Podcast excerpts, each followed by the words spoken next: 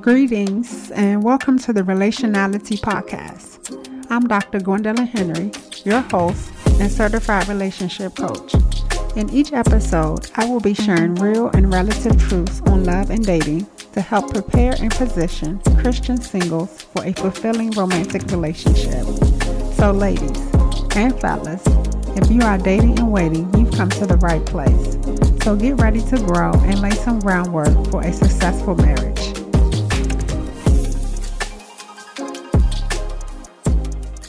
Hey y'all, in this episode, we're going to be talking about listening, and the title is Lean In and Listen. Lean back, lean back. You got to lean in and listen. In James chapter 1, verse 19, it says, Understand this, my beloved brothers and sisters. Let everyone be quick to hear. Be a careful, thoughtful listener. I think this is the Amplified version. Then he says, Slow to speak, a speaker of carefully chosen words and slow to anger, patient, reflective, forgiving. Think about growing up. You were taught to talk, but not to listen. Listening is part of the art of communication. So having healthy communication in a dating relationship will require good listening skills. And the word listen means to take notice of and act on what someone is saying, respond to advice or a request. That's what it means to listen. And people, they go to seminars, they go to classes, they may even read books on being a great communicator, but not a great listener. So you got to know how to listen when it comes to a healthy relationship.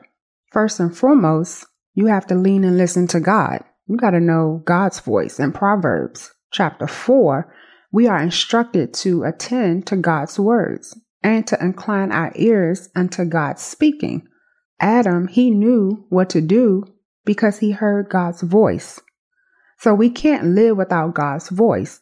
In one of my dating experiences, the guy, he was talking marriage. He was, he wanted a wife. He wanted to get married. And so his desire was to marry me. And my thought was, mm, maybe. But I went to God for his thoughts. And so I asked God, what did he think about it? Because when you see God, that's really what you're doing. You're asking him his thoughts concerning a specific matter. And see, the Bible is God's general thoughts to us. That's God's mind and thoughts and directive concerning us. But that's on the general side. But then there's a specific side, meaning there are specific thoughts he has specifically about you and about your life, concerning your life. And so you have to go to him to get those specifics. Like you're not going to read a scripture that says you should move to Chicago or you should take this job. You're not going to get those specifics in the word. You'll get the general thoughts of God, but to get the specific thoughts of God, you got to know how to hear his voice. You got to lean in and listen. And so a couple of days later, you know, I was minding my little business or whatever, and God spoke to me and he said these exact words. He said, He's too far behind and you don't have time to wait for him to catch up. Man, I knew exactly what God was talking about because this person really wasn't all that mature spiritually. They didn't have spiritual maturity. And so I didn't have time to wait for that person to grow up spiritually. So I had to shut down the dating. I couldn't proceed. Now that was God's word to me. God may have a different word for you. You got to find out what God is speaking to you. But the point is that we were created to be governed by God's voice. And listening is a principle that Jesus taught, believe it or not. He taught it in the parable of the Good Shepherd in John chapter 10. He said, My sheep know my voice. They know how to listen. And a stranger they won't follow. Notice Jesus didn't say, My sheep know scripture. He didn't say, My sheep know their pastor or my sheep know what they learned in seminary or in a class or in a book. No, he said, My sheep know my voice. They know how to listen. So it's possible to know scripture and still not know God's voice. So quoting scripture is cool, it's cute, but you need to know God's voice. You need to know how to lean in and listen.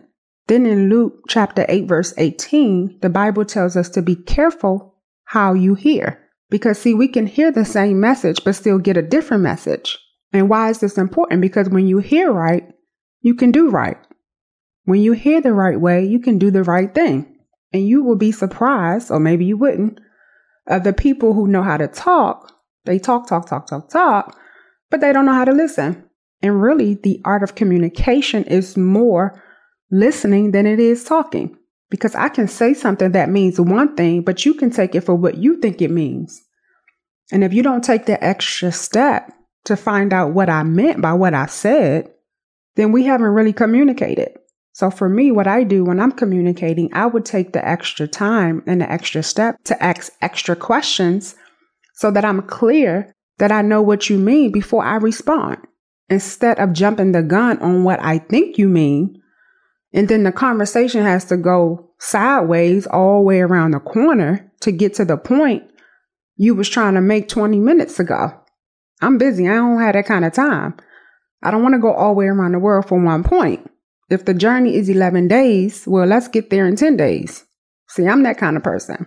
Listening is our lifetime. So I take the time to be extra.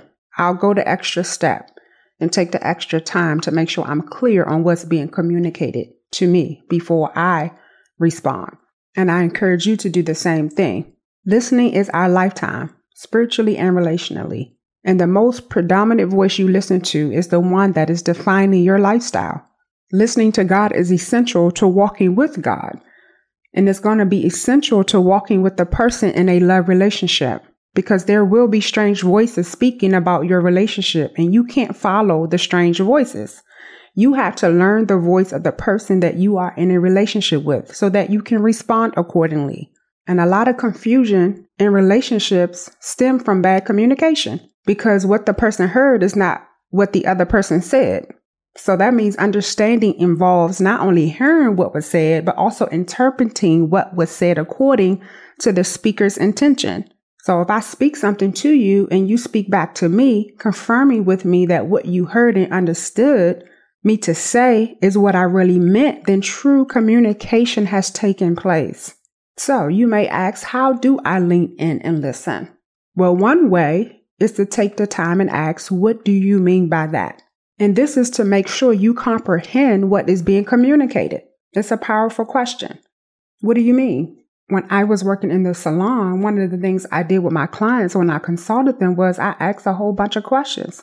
And this was because so I can comprehend what they was envisioning regarding their hair. I wanted to make sure I was comprehending what they were communicating so I can serve them accordingly. So you want to date someone who, number one, knows how to hear God's voice, and number two, someone who will value your voice and listen. Thanks so much for joining me this week. Before you go, make sure you share and subscribe to the podcast at gwendolynglobal.com slash podcast so you'll get all the new episodes as soon as they drop. And one more thing, I want to know what's on your heart, so hit me up with any ideas or questions you have on love and dating. I'm happy to share some of the top requests and respond to some top questions in upcoming episodes. Thanks again for joining me. I'm Dr. Gwendolyn Henry. Meet me next week for another episode of Relationality.